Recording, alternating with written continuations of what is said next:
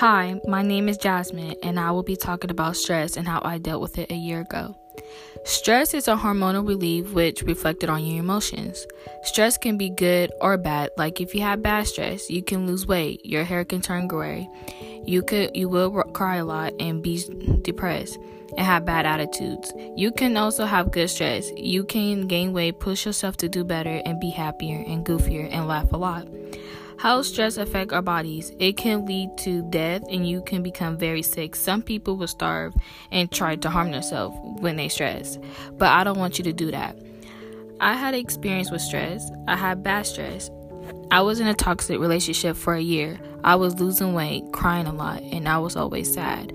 My boyfriend at the time would cheat on me, and we would always argue and make up, but it would be the same thing over and over. I would cut class to go see him. Then my grades started dropping.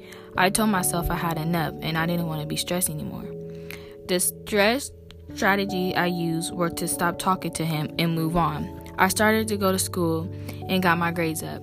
I started gaining weight again. I was more happy and relieved. I also got in therapy just in case I was feeling sad and I needed help. No matter how much you love someone, if your relationship toxic, stop talking to them and focus on yourself. If you have bad stress, do what I did, and I promise your life will be better. And my name is Jasmine, and that's how I dealt with stress. And yeah.